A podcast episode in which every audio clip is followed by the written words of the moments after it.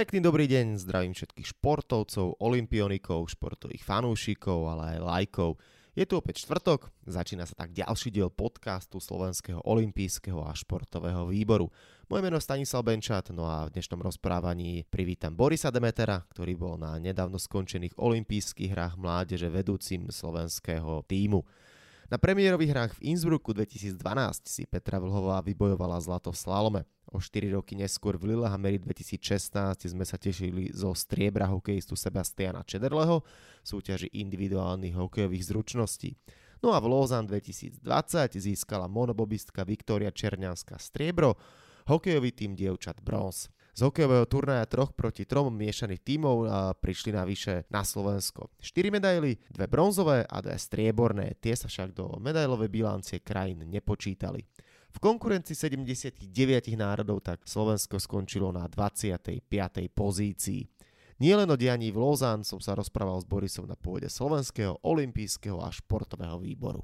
Ako hodnotíš výsledky slovenských športovcov, slovenských deciek, keď to tak poviem, nadnesne na týchto hrách? E, tak vo všeobecnosti ten prehľad o mládežnických športovcoch nie je až taký veľký e, ako, ako u dospelých. Predsa len tým dospelí sú mediálne známejší viac sa sledujú, ale tak samozrejme, že našou povinnosťou bolo monitorovať aj týchto mladých a také tie najväčšie očakávania samozrejme boli od, od eh, Viktorie Černianskej, ktorá figurovala vo svetovom pohári na prvom mieste v monoboboch a vlastne od, od nej sme očakávali najlepšie výsledky, čo sa aj samozrejme potvrdilo. Získala zla, eh, striebornú medailu.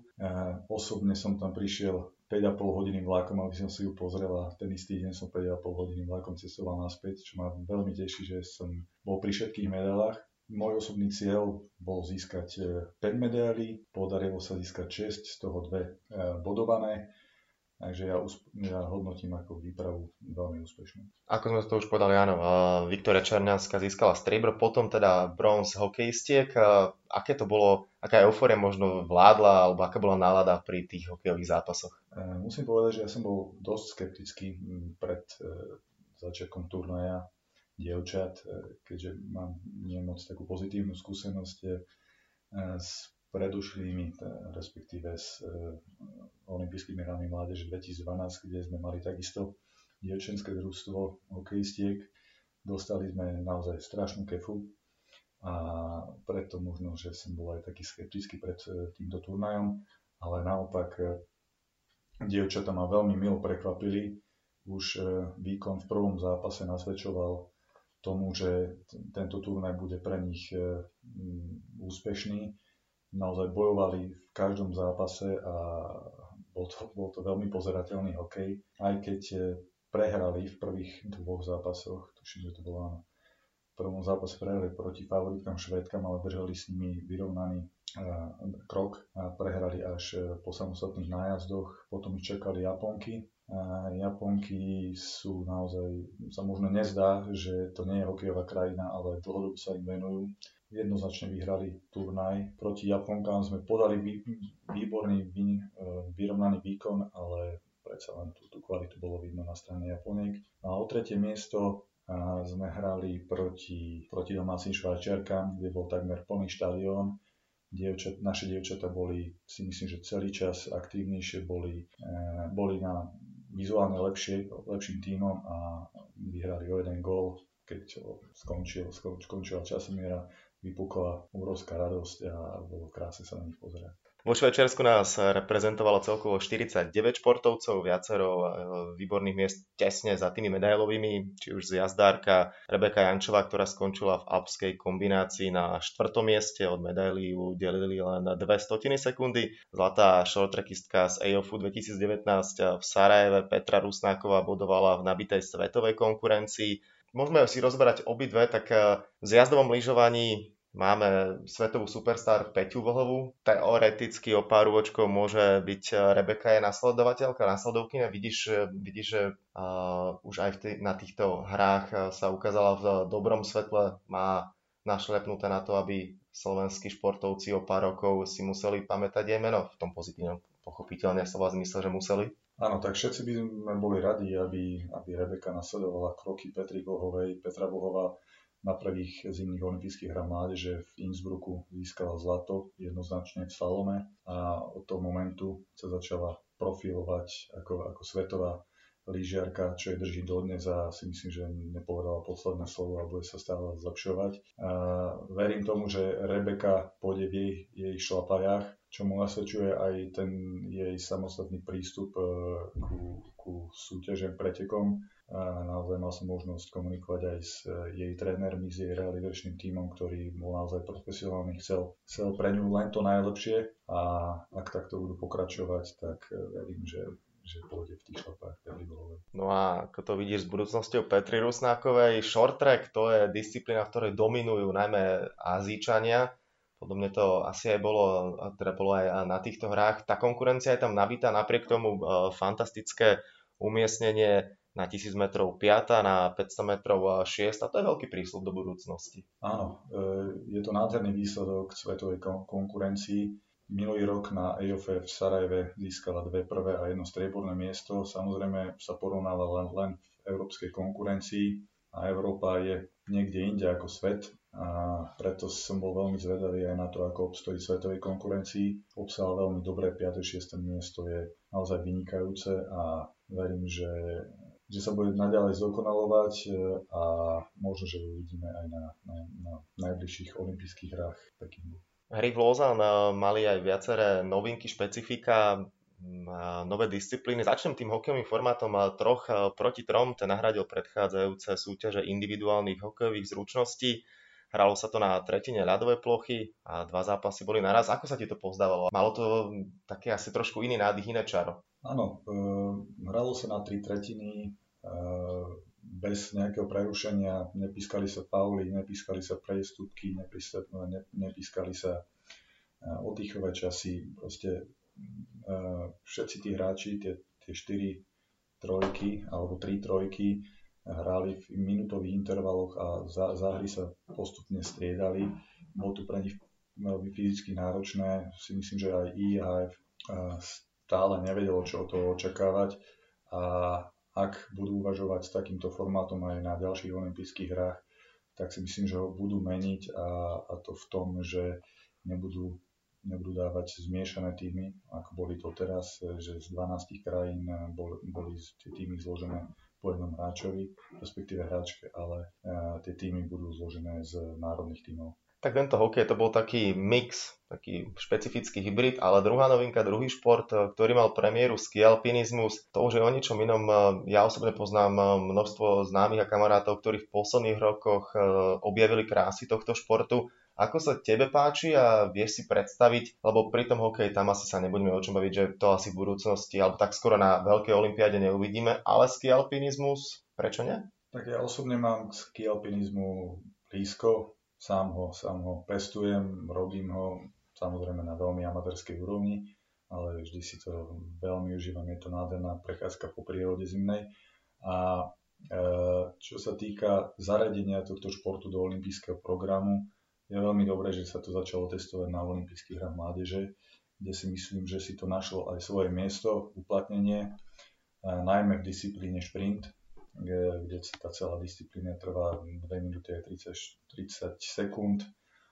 A je to aj divá, divácky celkom atraktívne, čiže do budúcna si myslím, že tento šport e, sa bude byť o miesto aj na veľkých zimných olympijských hrách. Olympiáda sa konala v Lausanne vo Švajčiarsku a skús nám trošku približiť, ako vyzeralo prostredie a hlavne atmosféra, predsa len tým, že to boli hry mládeže. Boli plné štadióny, plné športoviska? Tak Švajčiari mali veľký záujem o, o pozretie si športovcov z celého sveta na olympijskej úrovni. Samozrejme neboli to dospelí, ale stále bolo sa na čo pozerať.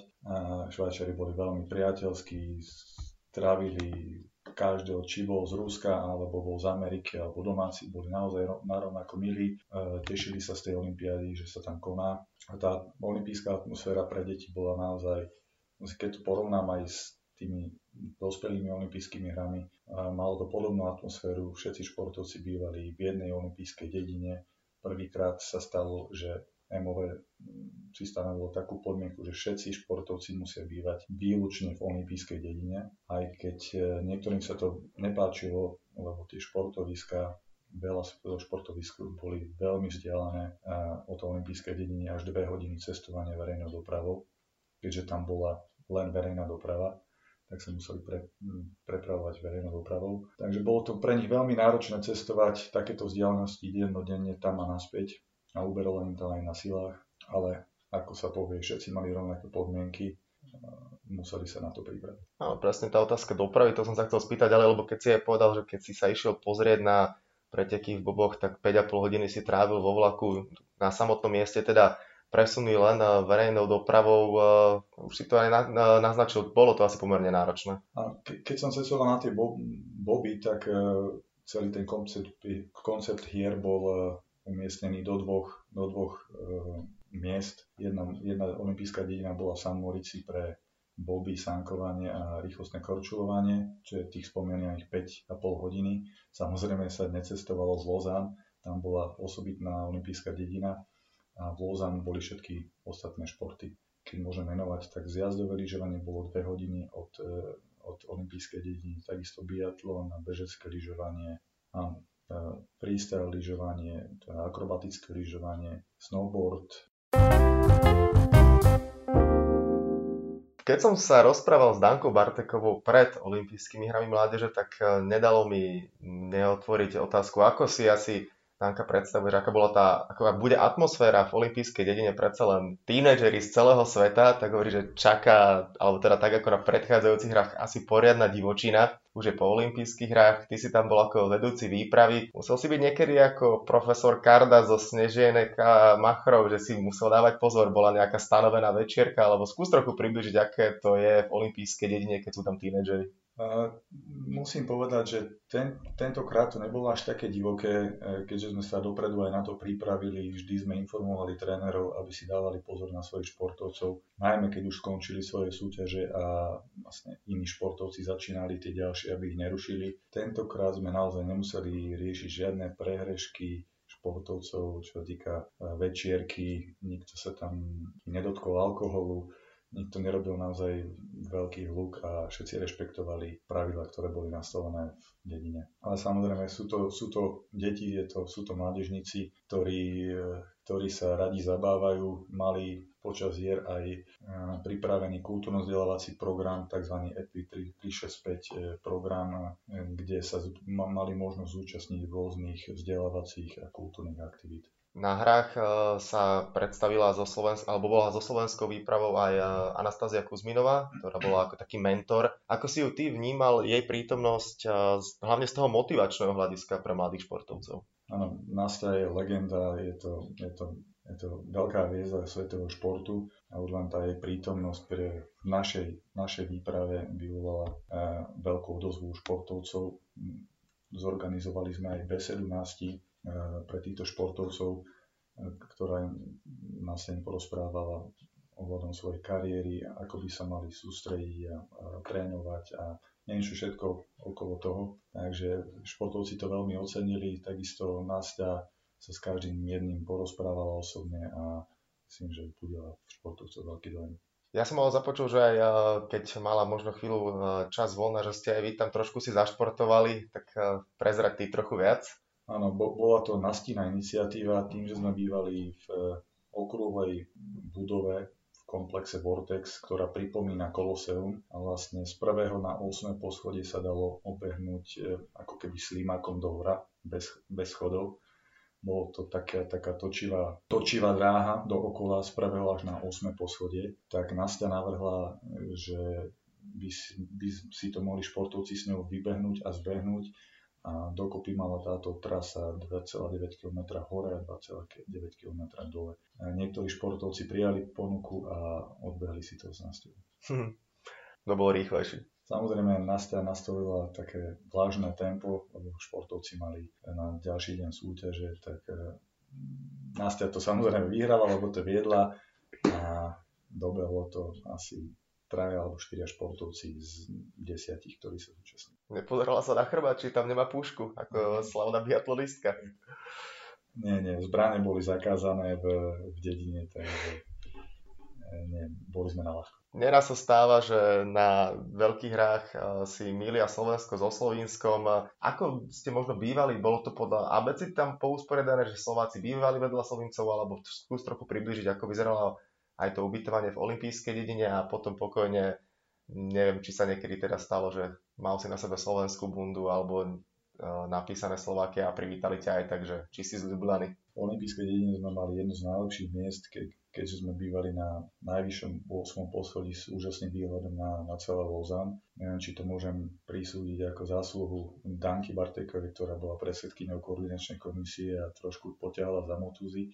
Na, na tom našom poschodí sme bývali so Slovincami, však aby sme sa tak nejako nemýlili, tak bývali sme presne oproti sebe a či si nás mília so Slovincami na Olympiádach ako vždy na každej jednej olympijskej akcii. Musím povedať, že áno, už aj prvý deň sa nám stalo, že nám eh, pri odozdávaní nejakých vecí pristála v rukách slovinská obálka. Formuláre bežne sa vyplňujú slovinské namiesto slovenských, takže je to, je to každoročná záležitososť. Hmm. A olympijské hry mládeže sú vlastne takou prípravou pre športovcov, aby si mohli zasúťažiť a vedeli, aký ten level je, ale špeciálne je to skôr vízia pre mladých športovcov na to, aby sa pripravili na veľké olympijské hry, Niektorí možno už zažijú tú atmosféru v Pekingu, ale drvivá väčšina bude pripravovať svoju kariéru jazda na Olympiádu v roku 2026 eh, v Miláne a v Cortine, teda v Taliansku.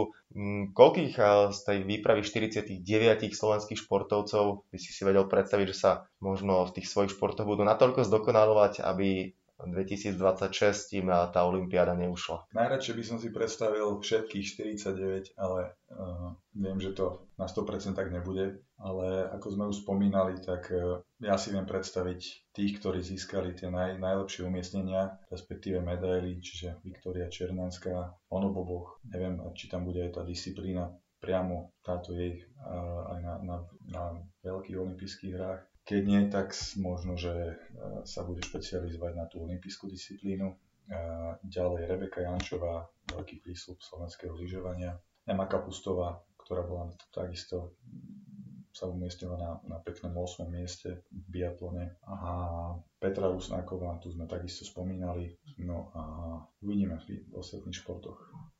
Najúspešnejšou krajinou sa stali detská športovci z Ruska. Predpokladám, že, alebo teda ako to vyzeralo možno s nimi? Robili sa aj im tak podobné dopingové testy, ako to vyzerá s dopingom, vlastne s dopingovými testami na týchto mládežníckých hrách? Lebo čo si budeme hovoriť, vo veľkom športe sú Rusi momentálne absolútne všetkým na očiach, z mnohých súťaží sú športovci z tejto krajiny vylúčení ako to teda vyzeralo s rúskými deckami na olympijských hrách mládeže? Tak rúskí športovci fungovali presne tak, v takom istom režime ako, ako všetky ostatné deti z ostatných krajín. Nemyslím si, že im bola venovaná nejaká špeciálna pozornosť, respektíve, že boli nejako ináč, že bol k ním dávaný iný prístup. A tým, že všetci bývali v olympijskej dedine, tak antidopingová kontrola im mohla naštíviť kedykoľvek počas, e, počas dňa, tuším, že od 5. do, do 11. večera. A keď neboli na svojom ubytovaní, tak im mohli nájsť, nájsť potom na športovisku. Ako celkovo vnímaš a hodnotí, hodnotíš to, že ruskí športovci sa stali najúspešnejšou krajinou? Je to svetová veľ, veľmoc a takmer, takmer vždy ruskí športovci zaujímajú prvé miesto v, celkom hodnotení všetkých krajín. A čo ešte stojí za zmienku, tak domáci Švajčeri obsadili druhé miesto, čo sa týka počtu získaných medailí, že určite sa na to veľmi dopredu pripravovali a venovali tomu veľmi vysoké úsilie.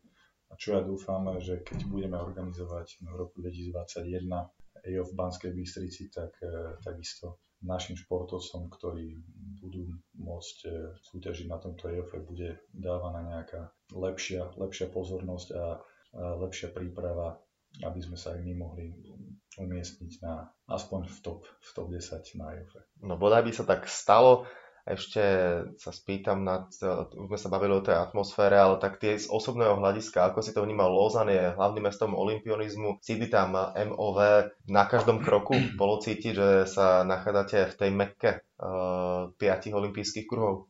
Lozan je naozaj e, malebné, krásne mestečko, 120 tisícové a už aj keď vstupujete do, e, do Lozan, tak e, na tabuli je napísané hlavné mesto olimpionizmu, takisto aj v meste všade, na každom kroku sú olympijské kruhy, čiže máte naozaj ten pocit, že sa nachádzate v hlavnom meste olimpionizmu. Tak, toľko rozprávanie o mládežnických olympijských hrách vo Švajčiarsku, ale keďže máme olympijský podcast, k olympijskému podcastu patria dve stabilné rubriky. Tí, čo Borisa vôbec nepoznáte, no, môjim odhadom tak do dvoch metrov vyšportovaný človek, športovo teda žiješ, športom žiješ a otázka, ktorú kladiem po väčšine športovcom, ale ty vlastne môžem ťa pokojne medzi nich rátať. A ako vyzerajú tvoje ranejky, aké, či máš nejaký rane, ranný rituál, bez čoho si nevieš predstaviť začiatok dňa? Tak prvé, čo sa zobudím, absolvované toalete neviem spomínať, ale e, e, tak prvé, čo si naberem jeden, dva poháre vlážnej vody a premiem brucho a som vyznávačom skôr takých e, sladších raňajok, Výnimku robím jedine vtedy, keď som na služobnej ceste, respektíve na Olympiáde, tam si dám aj praženičko, aj také nejaké ťažšie, ťažšie veci, ale cez pracovný týždeň zásadne raňajkujem sladké. Čo máš najradšej, nejaký croissant alebo klasiku poctivú chleba s maslom a džemom? Presne tak, je to nejaké, nejaké pečivko, masielko a džem alebo med. Super, na tom sa zhodneme. A teraz eh, poďme na olimpijský kvíz. Keďže hry mládeže sa konali vo Švajčiarsku, tak dám prvú otázku spojenú s touto krajinou. Bude to teraz eh, jedným švajčiarským športovcom. Na Olympiádach Salt Lake City a vo Vancouveri dominoval skoka na lyžiach, ktorý ako jediný v histórii dosiahol double, teda získal zlato na malom aj eh, veľkom skokanskom mostíku. Vieš, o hovorím? Hovoríme o skokoch na lyžiach. tak v tom, to, v tomto športe je svetová veľmoc. Sú to Fíni alebo Poliaci?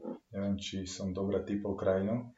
Nie, nie, ja už som tým začal, že je to je, je, je, je ten skokan zo Švajčiarska. A mám ti mini nápovedu, keď náhodou nevieš. Viem, áno, tak poď. Je to Patrik Aman? Simon Aman. Simon Aman, Simon Aman, áno. Dobre, tak uh, brátam to ako správnu odpoveď, priežisko tam je, to je, to je podstatnejšie. A druhá otázka, bude trošku z históriou, budeš tam mať možnosti. Čo si zobral Cassius Clay, ktorého neskôr uh, poznal svet uh, pod menom Muhammad Ali, zo sebou do lietadla pred odchodom na Olympiádu do Ríma 1960. Najskôr sa spýtam, či máš páru a vieš to bez nápovedy?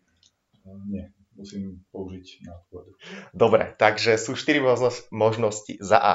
Jeho boxerské rukavice z detstva pre šťastie. Za B. Pás svetového majstra. Za C. Nič, lebo neveril na žiadne talizmany.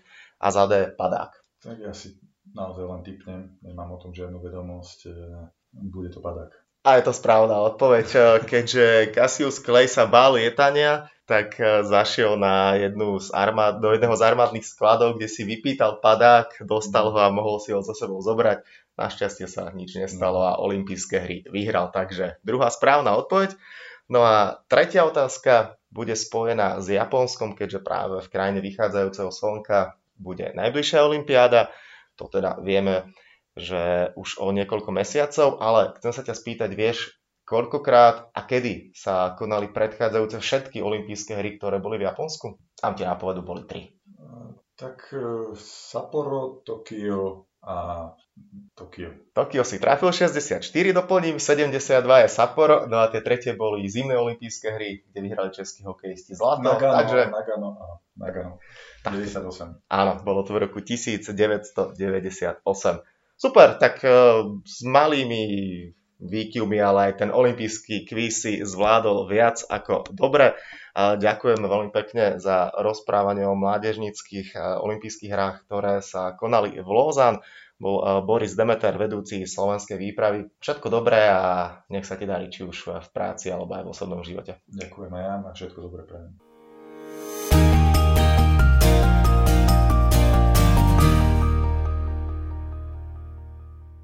No a to je na tentokrát všetko. Dúfam, že sa vám náš podcast páčil. Prihláste sa na jeho odoberanie vo svojej podcastovej mobilnej aplikácii na platformách Google Podcasty, Apple Podcasty a Spotify.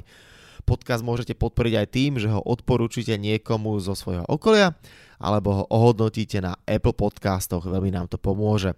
Svoje postrehy, názory na aktuálny podcast mi pokojne napíšte na môj mail stanobencat.gmail.com Rovnako tak mi môžete napísať tipy, s kým by ste chceli počuť podcast v budúcnosti, po prípade na akú tému. Volám sa Stanislav Benčat a budem sa tešiť na vás pri ďalších dieloch. Zatiaľ sa majte. Olympijský podcast vám prináša exkluzívny partner Slovenského olympijského a športového výboru spoločnosť Typos, generálni partneri Toyota a 4F a hlavní partneri Dôvera, Slovenská sporiteľňa, Kooperativa, Transpetrol a Matador.